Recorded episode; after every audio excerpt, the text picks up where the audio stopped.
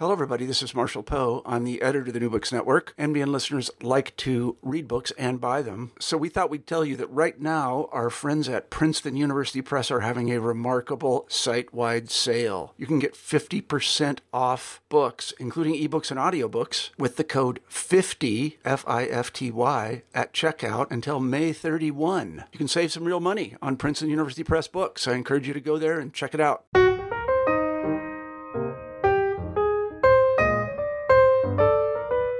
Everyone, and welcome back to New Books and Biography, a podcast channel on the New Books Network.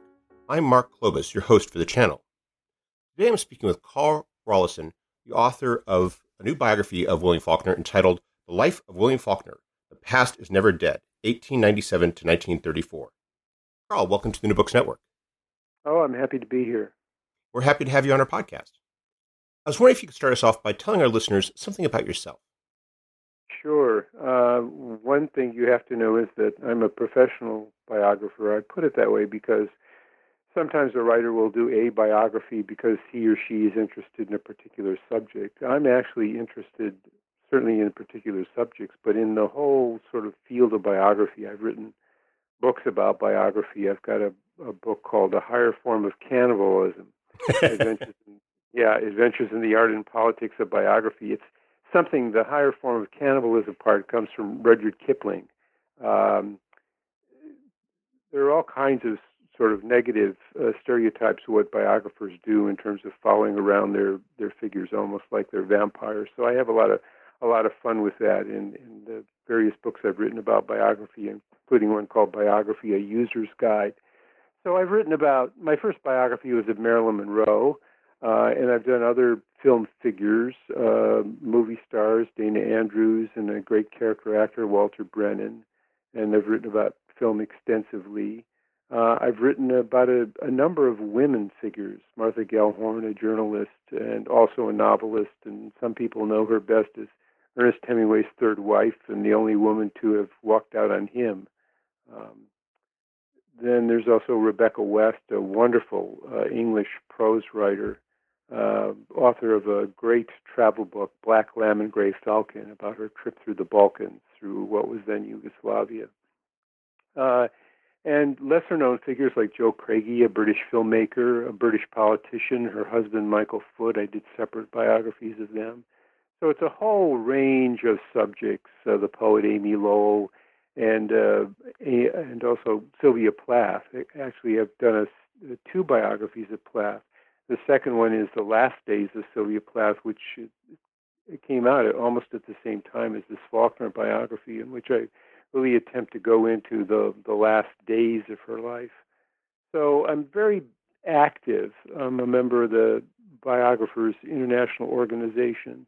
And actually, I've just started a podcast called A Life in Biography, which is about my two most recent books on Plath and Faulkner, but it's more generally about why people read biographies, what really goes on in the biographer's mind, how you put a book together, uh, dealing with people's reactions, reviews of biographies, and so on. For years, I wrote a, for several years, I wrote a column on biography for the newspaper New York Sun. So that gives you sort of a rundown of the, the range of my interests and uh, how really closely focused I am on biography and even the history of biography. I really like your approach to biography in the Faulkner book because so many biographies tend to have a very they, they focus upon the person's life. And what you've done in it is that you've done a lot to you set up the the historical context, uh, but you also try to integrate uh, what we know of Faulkner through his writings into it, not just the you know the letters and and, and the nonfiction material, yeah. but but the fiction as well. Yes, I could give you a good example of that. Um, I consider his greatest work, and, and, many people think it's his most difficult novel. It's called Absalom, Absalom. It's actually from a passage in, in the Bible uh, about uh, a, a, father and his son and the, the tragedy involving them. Uh, and he tra- he sort of transforms this into a story of the the uh, Civil War South uh, and how a father rejects his son. Partly because of his blood, really, uh, that he's of mixed parentage, black and white. It's one of Faulkner's most profound statements on race. Uh, and I got very interested in how he put that novel together and what that novel meant to him. After all, that's what biographers try to do. They try to understand the the roots, the origins of of uh, in this case a writer's work.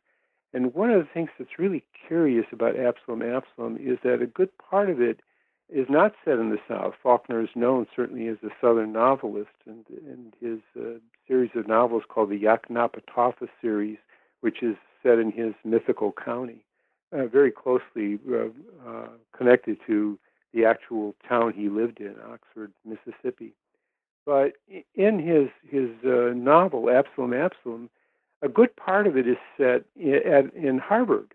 Uh, and uh, when Faulkner wrote the novel, he had he had certainly been in the Northeast, but he he didn't know Harvard well. He knew Yale very well, but not Harvard. And I, I, I kept thinking about, well, why didn't he put it in Yale? Yale is a prestigious college. You could easily have part of it set at Yale. Two college roommates who were thinking about this, you know, story of Thomas Sutpen and, and his sons and what happens to them during the Civil War. Why does he do it in Harvard? Uh, and then, as I was got into the biography itself, Faulkner spent part of his very early apprenticeship years as a writer in New Orleans, including one very six uh, six month intense period. Well, who does he make friends with? He he makes friends with a number of Northerners. Where are these Northerners educated? Harvard. Uh, that began to unlock certain things about Faulkner's mentality and sensitivity because one of his greatest characters, Quentin Compson, goes to Harvard, and he's the one who's helping to tell this story in Absalom Absalom. And then it's even more curious that the person that Quentin is telling his story to is a Canadian, a Canadian roommate named Shreve McCannon. Well, partly Faulkner was drawing on his own experience. He trained in the RAF in Toronto, Canada during the First World War and got to know a lot of Canadians. But it's more than that, it's a combination of Faulkner's experiences in New Orleans and um, in the South, particularly in New Orleans, because he met one particular man who was educated at Harvard. His name is Oliver La Farge. Lafarge was an anthropologist, and he was also a novelist. And if you look at the way Faulkner writes Absalom, Absalom, you might almost call it an anthropological novel because it really deals with the whole issue of ethnicity and race almost from a global anthropological perspective. But it's even more than that. When you look at Shreve, he's got these these moon-shaped glasses, spectacles. That's what Oliver La Farge had. I don't think any biographer has ever connected all these things together. That's the kind of thing that just sends uh, a biographer like me into ecstasy when you begin to see that all what seem to be all these disparate elements of a person's life, how he could put all that together in one book. And how you need to understand the life to, to see where all these elements in his novels and other works are coming from. Yes, that's right. Yeah, and and it, you, you begin to understand. Well, why is a certain novel structured the way it is? Why does it shift between the south, the south and the north? Well, Faulkner, when he was very young, just about 20 years old, followed a friend of his, Phil Stone, up to Yale. And uh, the uh, people started reacting to Faulkner. He had never been out of the South. He had never been out of, really out of his town, Oxford, Mississippi. And they thought, you know, his Southern drawl, he had a very soft Southern drawl. He, he was kind of hard to understand. And he was treated really as a kind of foreigner. Well, again, this leads me to another one of Faulkner's greatest novels, The Sound and the Fury, in which, again, one of his greatest characters, Quentin Compson, he's both in The Sound and the Fury and in Absalom Absalom. Quentin is walking around Cambridge, uh, Cambridge, Massachusetts, where Harvard is. He's walking around Cambridge and he meets this little Italian girl who's lost. And he takes her hand and they walk around Cambridge together. And he goes into a baker's shop and this woman is muttering about foreigners. And there's a whole theme in The Sound and the Fury about sort of nativist America and foreigners, and and Faulkner has such compassion the way he writes this scene with the little girl And I began to think about, well, he knows about this because he himself was treated as a kind of foreigner. You know, people would say, say that again, Bill, because you know they didn't understand him, but they were also sort of charmed by his his southern dialect and and were trying to to understand it. So I think he he he had that kind of um, uh, he had this uh, empathy uh, for people that were different from himself, and he himself grew up in the South. Uh, his his great grandfather had served in the Civil War, had been a Civil War hero. There were these generations of Faulkner with this military tradition and uh, this sort of traditionalist uh, view of everything.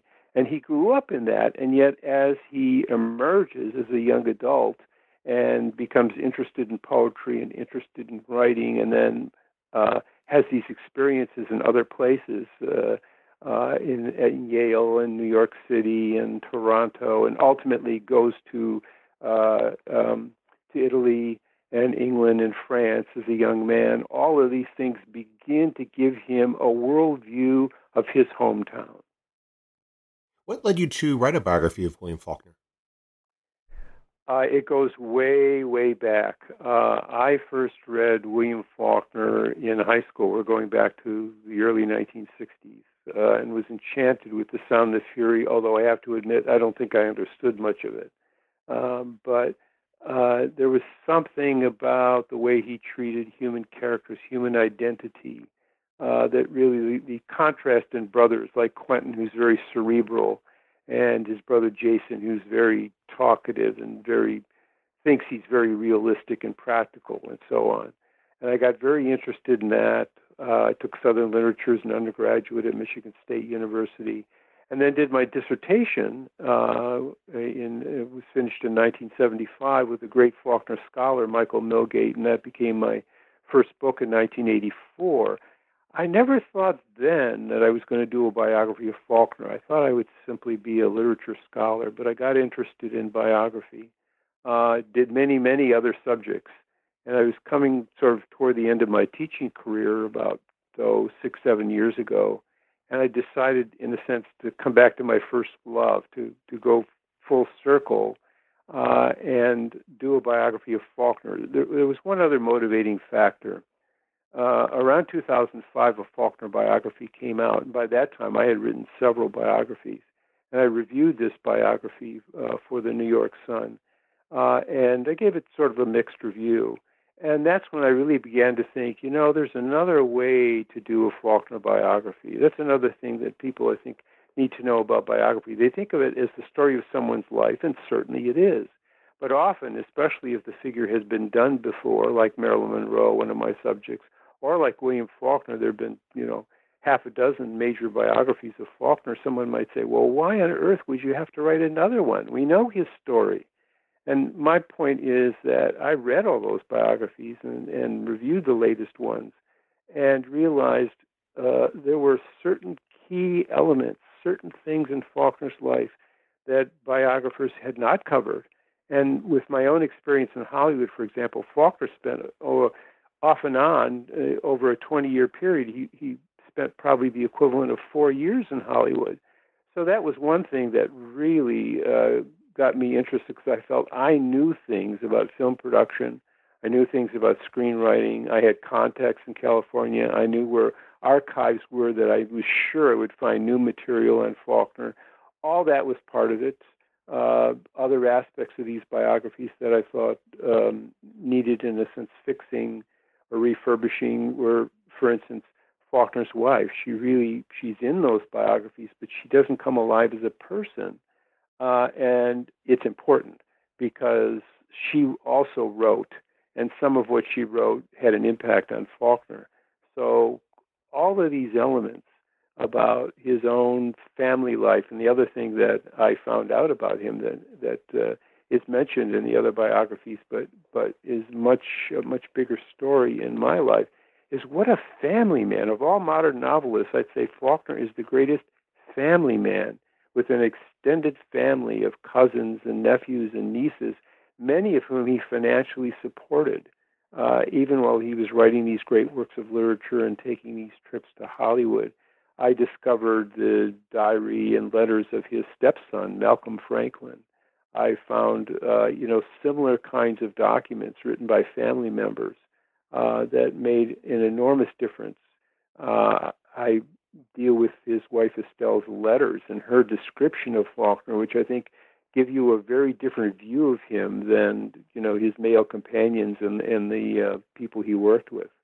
So there were a lot of factors that went into it, and I must say, once I began to do the research, it was just exhilarating. I'll tell you one brief story. There was a Faulkner biographer, Carvel Collins, who began a biography of William Faulkner in 1948, and he died in 1990 never having written a word of the biography. But he collected an enormous amount of material. Uh, he interviewed Faulkner's mother. He interviewed Faulkner. He interviewed Faulkner's brother. Uh, Faulkner, when he was when he would come to New York to see his publishers at Random House, would stay in the Algonquin Hotel. Well, Carvel Collins went and he interviewed the staff of the Algonquin Hotel, and he had transcripts of all these interviews and they had been sitting in his collection at the University of Texas for decades. And for some reason, the other Faulkner biographers never went through what turned out to be 105 boxes of material. So it was like having someone else's biography, never having been published, as kind of part of the raw material of my biography. So it it became, you know, quite a uh, quite an extensive enterprise. I originally had projected one volume, and one of the reasons there are two volumes is in order to really understand Faulkner as a writer and as a human being, you, you need that length. I think his life stands up to that kind of treatment. You mentioned that Faulkner was very much of a family man, and family is a major theme in his uh, in his uh, literature. You also, oh, yeah. and, and so it makes it makes sense that you start your biography by looking at uh, Faulkner's family background. What was Faulkner's uh, family like? What were his uh, ancestors like, and, and, and how did that inform uh, our understanding of, of his fiction? Right. Well, uh, growing up, uh, William Faulkner kept hearing these stories about his great grandfather, William Faulkner, uh, who actually spelled his name without the U, F A L K N E R. Uh, and you can see not only photographs in my book, but I've done a book trailer that's on YouTube uh, in which you, you see the huge statue in the Ripley, Mississippi uh, town in the cemetery, uh, this towering sca- statue of Colonel William Cuthbert Faulkner, who was this sort of looming presence in his great grandson's life. No, none of the other generations had had sort of matched what the great grandfather had done because not only had he uh, distinguished himself in the Civil War, he he also was a novelist. He wrote a novel called The White Rose of Memphis that went through like 40 editions, uh, well after uh, uh Colonel Faulkner died. It was a very popular uh, uh, novel set on a, a Mississippi riverboat. And Faulkner grew up saying things like, "I'd you know I'd like to write like my grand uh, my great grandpappy." Uh, so that was really a dominating presence. But just as important uh, in terms of aesthetics, in terms of an interest in art, was Faulkner's mother, Maud.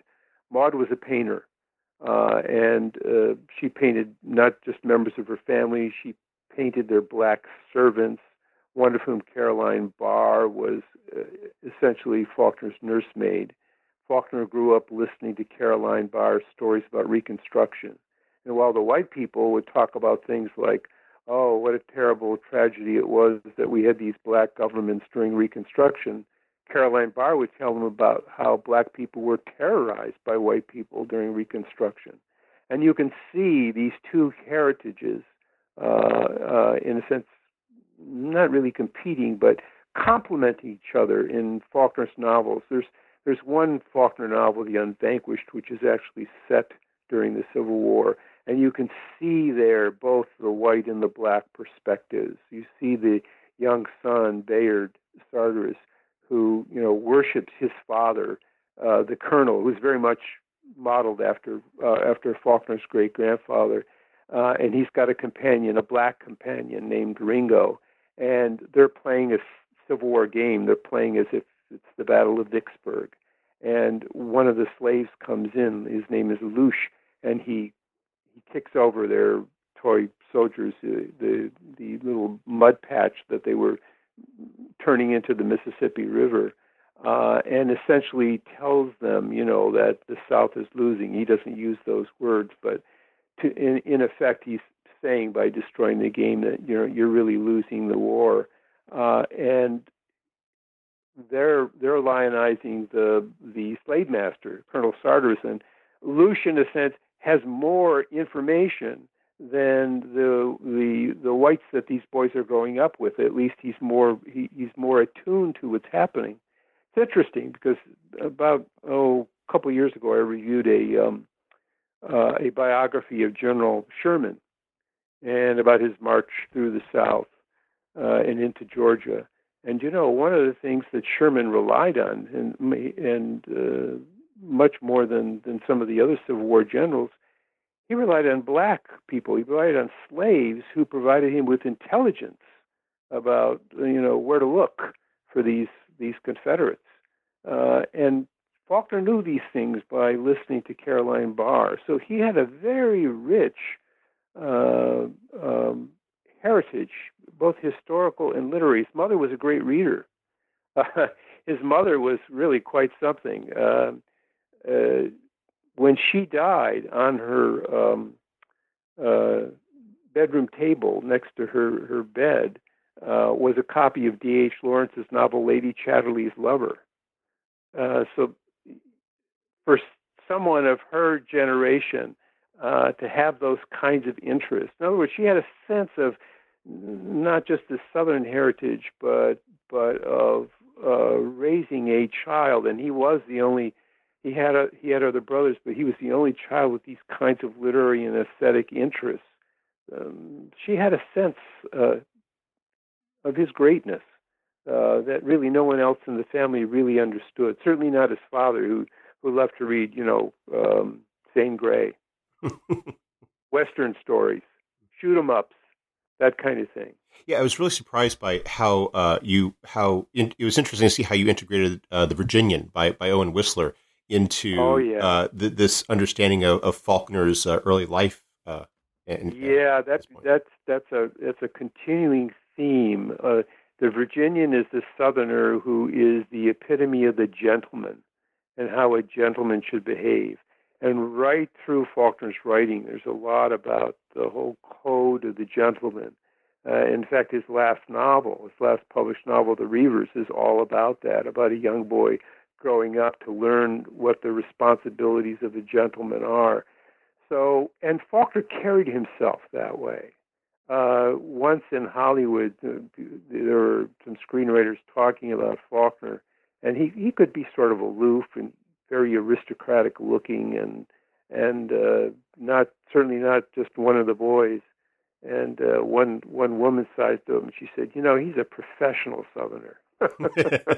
he had this he and and that's you know what does that mean really? I think you know it's the code of the gentleman. It's what he got from the virginian. And the thing about that is it wasn't just him. Everybody in his family read the virginian. Even his father read the virginian so it, it was it was just in the bones in the blood and it was interesting you mentioned how he's this professional southerner where he's in places like like hollywood and and, and new york as well but it, it's by contrast, when he's growing up in Oxford, you describe how he is he's not really that uh, part of that aristocratically. He's in the sense of being part of the, the his family's not part of the town. You, you portray them in the uh, in your book as sort of having you know fallen off a bit. That they're not quite as yeah. grand as they had once had been. That's right. The Faulkners were still a prominent family, but it's a kind of you know like a shabby gentility. Mm-hmm. Uh, no one, as I was saying before, no one can sort of match the illustrious career of the colonel, who, who, in, in by the way, is murdered by one of his business partners. So it was a very dramatic, even you might say melodramatic life, and nothing that his son or grandsons uh, accomplished came anywhere near in terms of capturing the community's imagination. So William Faulkner, growing up, really uh, it took him a long time to appreciate his father at all. Uh, his his father didn't think much of him, and he tried to just stay out of his father's way.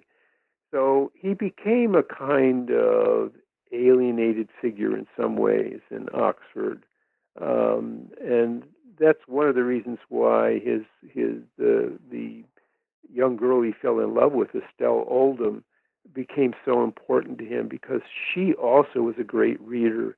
She was by her teens, she was reading people like Joseph Conrad, and so was William Faulkner. So they had a great deal of in common and formed a kind of bond uh, that that was really important to him. And then when she, uh, her family wanted her to marry well, and marrying a Faulkner might have been marrying well if William Faulkner had behaved like the eldest son of a distinguished family. That is, if he had had a profession, if he had, you know, he didn't finish high school, uh, he he he didn't seem to want to settle down, and so the family looked around and they found this uh, fellow, Cornell Franklin, who was an attorney and who did have a distinguished career, who took uh, Estelle uh, off to the Far East. Uh, really, for a while, um, devastating William Faulkner uh, because that's the girl he thought he was going to marry. At one point, she even said, Why don't we just run off? And he said, No, no. Why not? Well, because he was a gentleman. you gentlemen don't do those sorts of things. They they don't overthrow family traditions like that. So that's part of what makes him such a fascinating figure because in some ways he's so traditional, he's so conservative, in other ways, he's so radical mm-hmm. and and doesn't doesn't want to fit into the the conventions of society. There's an element of, of, of artifice as well, and I was thinking uh, oh, that, yeah. that really stands out, especially when you're t- when uh, you get into his war service, because yeah. you, the contrast you have between what you uncover about his actual war service versus how you describe his portrayal of it when he comes back and is parading right. around Oxford in his in his RAF uniform. yeah, it's it's very funny. He, you know, the thing I learned, I don't think this is in the other biographies. I didn't realize that before he he uh, went north and and then to Canada to sign up in the RAF, um, he had like Hemingway. He wanted to be sort of an ambulance driver. Dos Passos had done this too. The novelists of that generation, uh, Archibald MacLeish poet, uh, many of them went abroad before the U.S. entered the First World War. After all, the U.S. didn't enter it until 1917, and the First World War starts in August 1914. And he wanted to, like many young men of his generation, he wanted to be part of his action of the action. And so he wanted to be an ambulance driver too, and his mother just wouldn't let him. She said, "You know, you're just you're too young. You can't do that." Uh, and then, so what does he do? uh, with his friend Phil Stone. They go up first to Yale, where where Stone is studying for a law degree, uh, and then they make it over to Canada. And and Faulkner's just it's a complete fiction. He even in his application for the RAF says he was born in England in a village named Finchley. Uh, it's just utterly, you know, made up. Uh, and he trains in flight school. We we have uh, drawings of uh, airplanes that he made, and he was going through the training. But the war ended before he even took his first flight. But he writes a letter home, and he says, "You know, I, I'm so excited. I had my first flight today. It was complete fiction. It never happened." Uh, and then he comes home, and uh, he's got a cane. He tells some people he's got a plate in his head. Uh, you know that he's he's been wounded. He's a wounded warrior, uh, and it's interesting there are some people in Oxford, uh, his hometown, who seem to accept the stories. But there are others, a good friend of his, Ben Wassons, who became his first uh, uh, literary agent, said, "Oh, we knew this. That, that's what Bill was like. You know, he would make up these stories. We we never believed that he was actually in the war and flew planes and you know crashed a plane in France and so on. But and he was still doing this in the 1920s in New Orleans. And you know 1925, he was telling people. And even later than that, when he went to Hollywood, uh, he had this lover, Meta Carpenter, and he uh, he woke up one night in sweats, and she said, "What's wrong?" And he say, "Oh, you know, I was reliving my war experiences." Well, he didn't have any war experiences. it makes me wonder the degree to which he started to sort of internalize his own, you know, fictional account of being in the war. Well, that's it. When you read his war stories, and even veterans, uh, he had a, a again a Hollywood screenwriter, Laurence Stallings, who had been in the war, who lost a leg in the war. And when he read Faulkner, it seemed so authentic to him that he never questioned it. He thought Faulkner had, you know, had seen active service just like he had. And when you read some of the the um, Faulkner, like many young men of his of his uh, uh, age, um, World War One age, were fascinated with airplanes. I mean, Faulkner knew all the mechanics of how you did fly a plane, even though he never actually literally flew one. He didn't. He did take flying lessons later in the early 30s, uh, and did learn how to fly a plane. And actually, he wasn't all that good at it, but he did learn how to fly. But when you read his stories, you could easily think that, yeah, this man really was in the war. So, how does he develop as a writer? Because you describe how it is, it's almost as soon as the war is over and he's discharged, he's beginning this process of trying to get published, uh, initially poetry yeah. and then other works. How, how does he transition into this, and, and where does this come from? His his his impulse, his drive into writing. Well, it starts at a very early age. Uh, there are notebooks from when he was like uh, seven, eight years old. Uh, he had quite an ability uh, to draw. Uh, I think his mother encouraged this. Um, he was uh, he he was always observing things. His father was just uh, because the the the, the uh, grandfather owned uh, a railroad. Um, the the he, Faulkner's father uh, was just absolutely um, obsessed with with trains and uh, worked for the railroad. And some some of Faulkner's earliest drawings are about trains, for example, before he got interested in planes. And so part of that literary uh, impulse is family inspired, particularly from his mother. Uh, her mother also had an artistic sensibility, so uh, there's that's encouraged on the maternal side of the family. Then the mother is searching because there weren't very many people in Oxford who could teach this young boy much about art. Uh, Phil Stone, this fellow that the, he was an attorney, who uh, Faulkner accompanied to Yale, uh, is the one that starts to uh, give him books, uh, to talk to him about writing, about how there's this bigger world of literature. Uh, and that's what really gets Faulkner started. And like a lot of young writers, he begins as a poet. Uh, and his poetry is never first rate. And he, but he goes on with it for several years uh, uh, and what happens, the way he makes the transition really to prose, is when he gets to New Orleans and he meets the writer Sherwood Anderson. And uh, he starts reading Anderson's stories, and a bond is, is formed between the two men. Uh, they both had a great love of horses. And Anderson, though he wasn't a Southerner, uh, he was a Midwesterner. He spent a lot of time around stables. Well, Faulkner's father owned a stable. Faulkner knew a lot about horses and loved horses. And so, and uh, Anderson had even written a book called Horses and Men. Uh, and so they get to talking, and Anderson puts Faulkner in a story as a character named David. The story is called The Meeting South.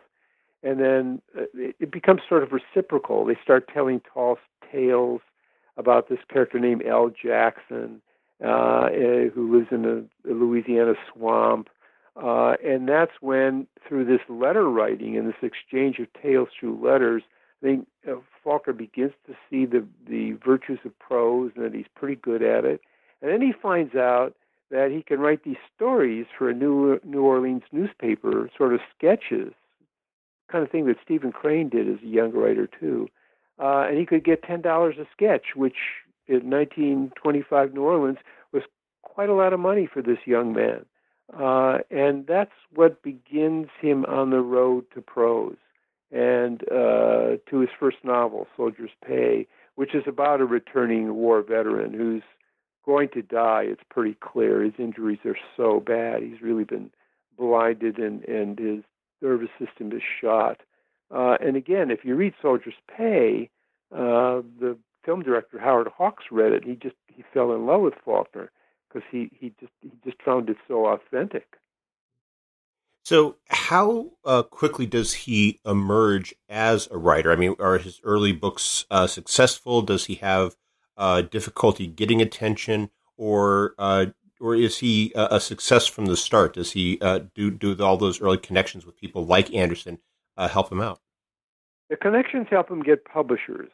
the Soldier's Pay is well reviewed. it gets a lot of positive reviews. The second novel, Mosquitoes, not not quite so good, although it's set in New Orleans. Uh, he becomes uh, certainly not a popular or best-selling writer by any means. What happens is he he establishes this enormous reputation among other writers in the literary community and among publishers in New York. Beginning at around 1930, uh, this is after The Sound and the Fury is published and the As I Lay Dying is coming out, he's met uh, a fellow named Harrison Smith, who's a publisher who who lends Faulkner money, who encourages him, who uh, knows that Faulkner's books are not going to make a lot of money, that they're sort of experimental, it's going to be difficult. Uh, he has a lot of friends who have a lot of faith in him that on the face of it, someone could look at it and say, this guy's just not going to make it you know, he, he may have some kind of minor reputation among the literati, but uh, he, he's he's never he's never really going to um, amount to that much in the eyes of the world, let's say. And that's when Faulkner makes a really key decision. Uh, he decides, well, I'm going to show him. And he writes this novel, Sanctuary, which uh, is you know, it's it's um, it's a gangster story. It comes out just at the time that Edward G. Robinson is in Little Caesar. In other words, the timing is fabulous. Uh, James Cagney is doing a gangster film, Public Enemy. By 1932, Faulkner is in New York, and he's a celebrity. Uh, he's a big shot. Uh, Sanctuary sells more than all of his previous books combined. Um, and that's when he first gets the attention of the movies. Because remember, you know, 1930, 31, 32, the movies are just beginning to talk. We're just coming out of the silent era. And they're looking for writers. Hollywood is looking for writers to do scripts. Uh, they really need playwrights, uh, novelists, uh, whoever can make it out to California. And here, Faulkner's done this sensationalist novel uh, about you know this uh, Southern girl, Temple Drake, who gets involved with this gangster named Popeye, who rapes her with a corn cob. I mean, this was just shocking for uh, contemporary life. Then that kind of book, Faulkner became not famous really, but infamous. You mentioned something else here that in, in the book that I, I hadn't really appreciated, which was that he's also emerging at a time when writers had a greater stature in the country than they oh, do yeah. today. And I thought that was a really fascinating point about how he is not just a writer, he is a literary celebrity because at that time there were things like literary celebrities. Writing means meant something different then. Uh, the writer Norman Mailer said, uh, "Oh, this was already 20 years ago." He said, "You know, uh, novelists just don't count for much anymore. People read them." But I mean, for instance, Rebecca West, one of my other biographical subjects, uh, made her first trip to America in 1923. She sailed, you know, she took a boat. Uh, and when she docked in Manhattan, there was a whole fleet of reporters waiting to interview her. Can you imagine that happening now? That gives you some sense of how different it was, how a writer could be a star. You know, there's just how many writers could we mention that just anybody in the street, if you said mention the name, it'd have to be maybe Stephen King, I suppose. That was the name that came to my mind too. yeah, mo- mo- most people would probably, and and uh, you know the woman who wrote Harry Potter, J.K. Rowling, uh, yes. Yeah, J- George R. R. Martin. But but I mean, you think about how yeah, they're tied to properties about, now, Right. That's that's about you know that you know it has to be someone who's just mega successful. You know, if I went out on the street, you know, people might not may have heard of Faulkner because maybe maybe they you know he, he was taught in school, uh, but the writer simply does not have a place in American culture now that a writer used to have. But I have to tell you, Faulkner was complaining that the writer didn't have a big enough place when he was alive. so it's all relative, of course. But uh, now it's it's become you know so so different. There new, there aren't as many reviews in newspapers. You know, I'll be lucky with my my William Faulkner biography if three or four major newspapers review it. Well, in Faulkner's time, when he came out with a novel or you know an important biography, it would it would get reviewed in hundreds of papers all over the country. You know, it was the the print media was, was you know one of my other subjects, Amy Lowell, was a poet. She was reviewed, you know, by a, a newspaper in Sheboygan in Illinois. You know, uh, stories about her would get into the local press. Nothing, you know, can happen like you know. Uh, the only prayer a writer would have now is is what I'm doing to try to get a social media following on Facebook or Twitter, things like that. Uh, so it was completely different in Faulkner's day. Even if a writer like Sanctuary was considered a huge success, well, it was sold about 10,000 copies. That doesn't sound like a lot of copies, and it certainly isn't today. But then it, that was pretty good. You know, it wasn't. He wasn't Zane Grey. He wasn't, you know, doing hundreds of thousands of copies sold. But, but he he was a force. You know, there would be articles about him in the Brooklyn Eagle, uh, in newspapers like that, and the New York Times. So yeah, it was it was quite a different world. So, how does his growing uh, fame, his his his stature as a writer, affect his personal life? How, does, uh, this is the period where he marries Estelle. Uh, what is he doing with his success? Uh, he's spending every every time he gets. He's not a good saver. Uh, he buys this uh, dilapidated. Uh, it's, it's a little misleading to call it a mansion because it, it wasn't a big plantation home, but it was it was the home of a an Oxford, what you call a merchant prince, uh, which he had to fix up because it had really gotten deteriorated. So he buys a home, takes out a mortgage, has his first uh, first and only child, Jill. Uh, eventually, when he goes to Hollywood and makes some money, he buys an airplane. Uh, he's he's he's setting himself up uh, as a kind of landed proprietor. He's his home is next to a woods called Bailey's Woods because that used to be the owner of the woods, and he's slowly acquiring all the property around because he doesn't want it to be subdivided. He doesn't want to be hemmed in by a, housing development. So he's he's in some ways acting like a uh, uh, not exactly a prosperous citizen, but a landed gentleman in a way. Uh, he buys a farm, Greenfield Farm.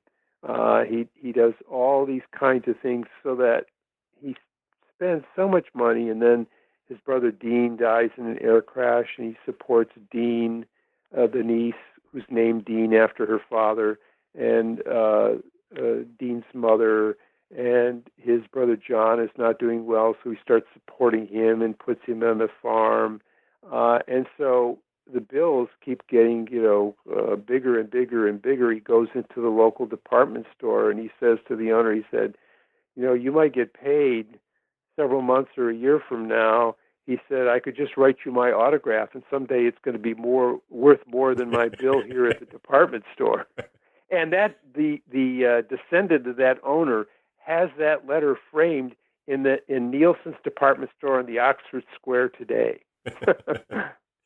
I was thinking as I was reading this uh, part of your book about how Faulkner really does during this period seem to be a man out of his time because in addition to doing that, I mean, he's this this great success during the Great Depression as more and more people are, are, are finding it difficult to make a living, and he's also you you wouldn't think there was a prohibition in place given how much he was drinking during this period yeah. as well.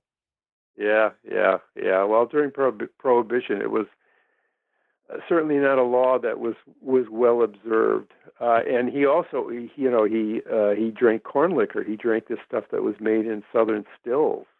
You know, there's a very funny picture of him in New Orleans with Sherwood Anderson, uh, uh, a drawing in which you know you see their table, and then below the table are all these one-gallon jugs, you know, and they're, they're they're full of corn liquor.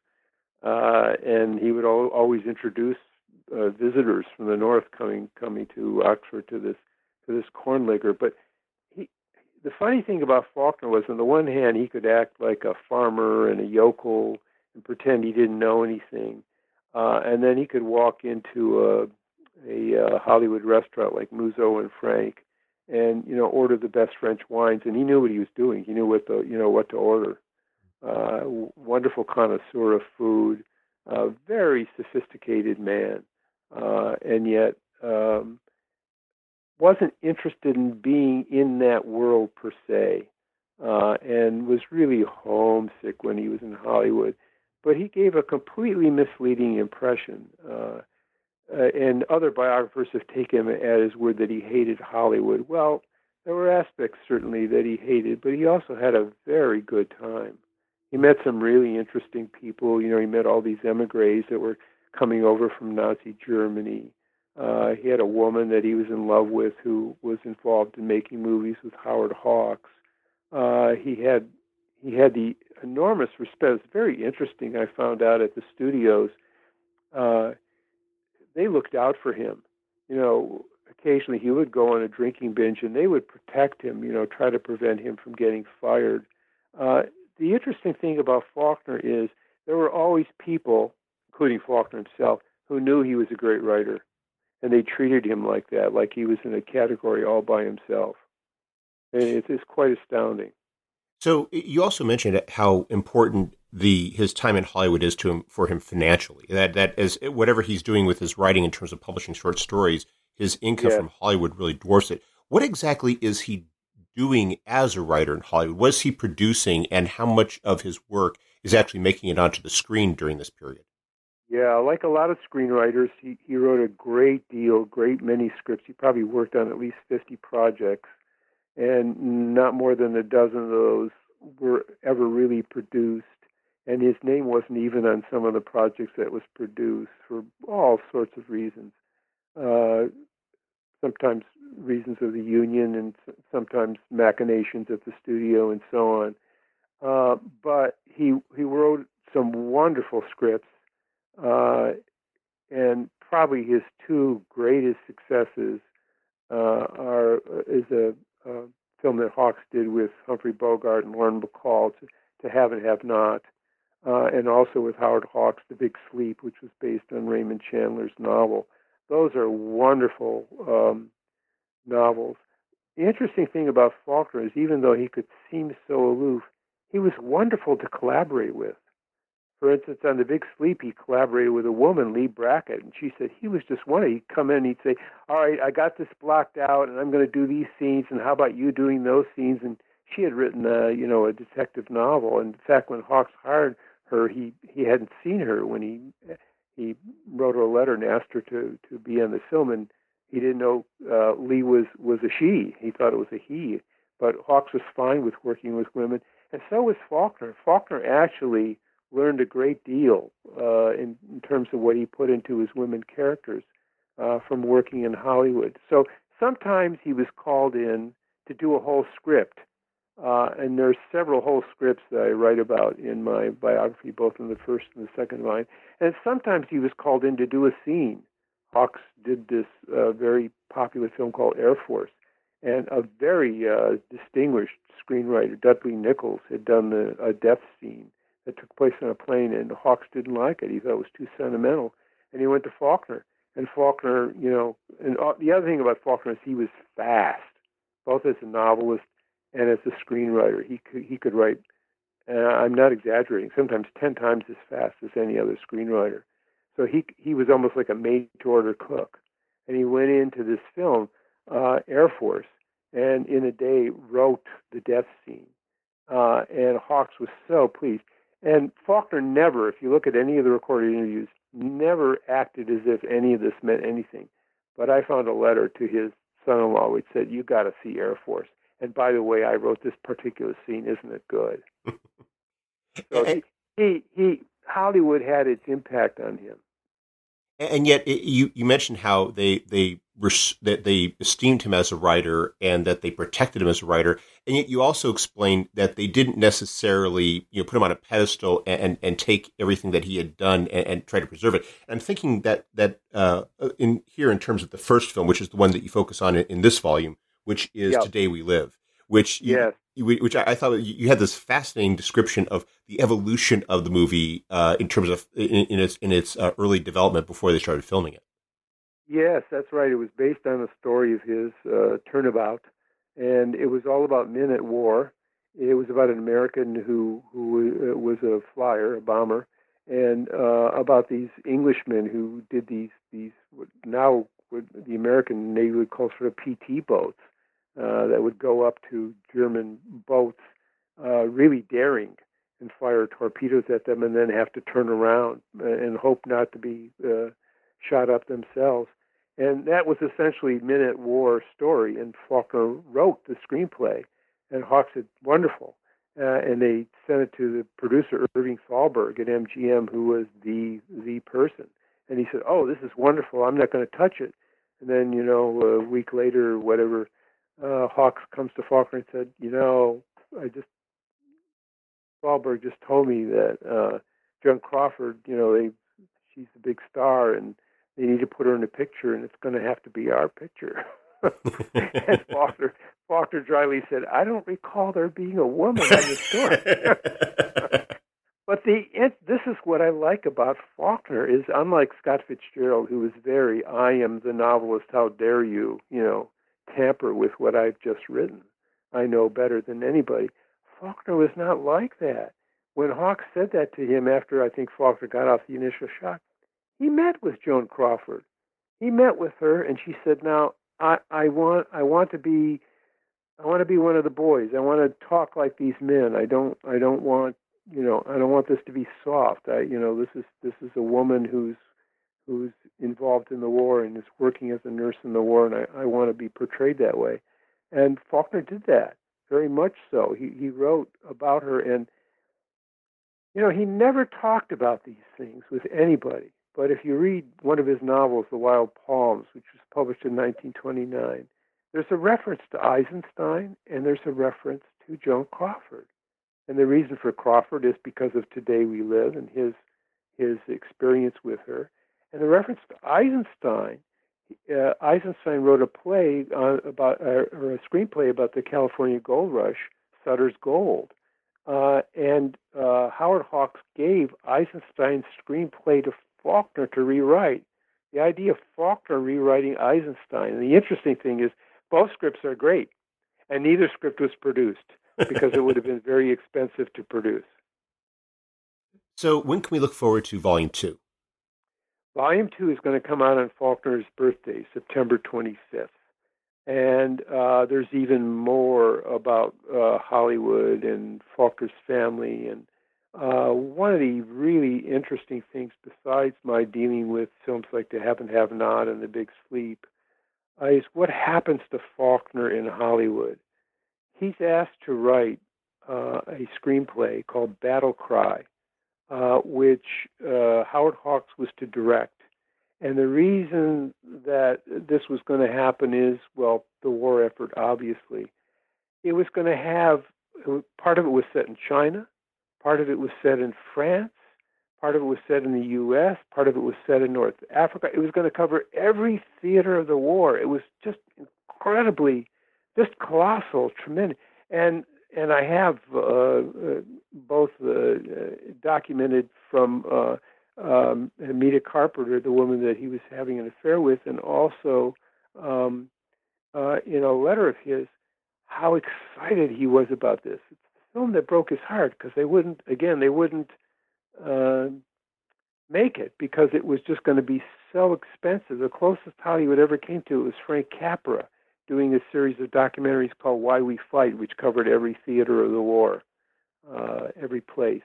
Uh, that changed Faulkner because it was almost like working on a government project. And when he won the Nobel Prize in 1950, his sense of himself as a world figure uh, transformed him, and it appears in his writing. And, and the last part of the volume two is about that, how he actually became, and this is not an exaggeration, a diplomat, and behaved like a diplomat. Now, many writers have gone on junkets for the United States as sort of goodwill ambassadors, but no one has behaved quite like a diplomat in the way that William Faulkner did. So I think people are going to be really surprised by that.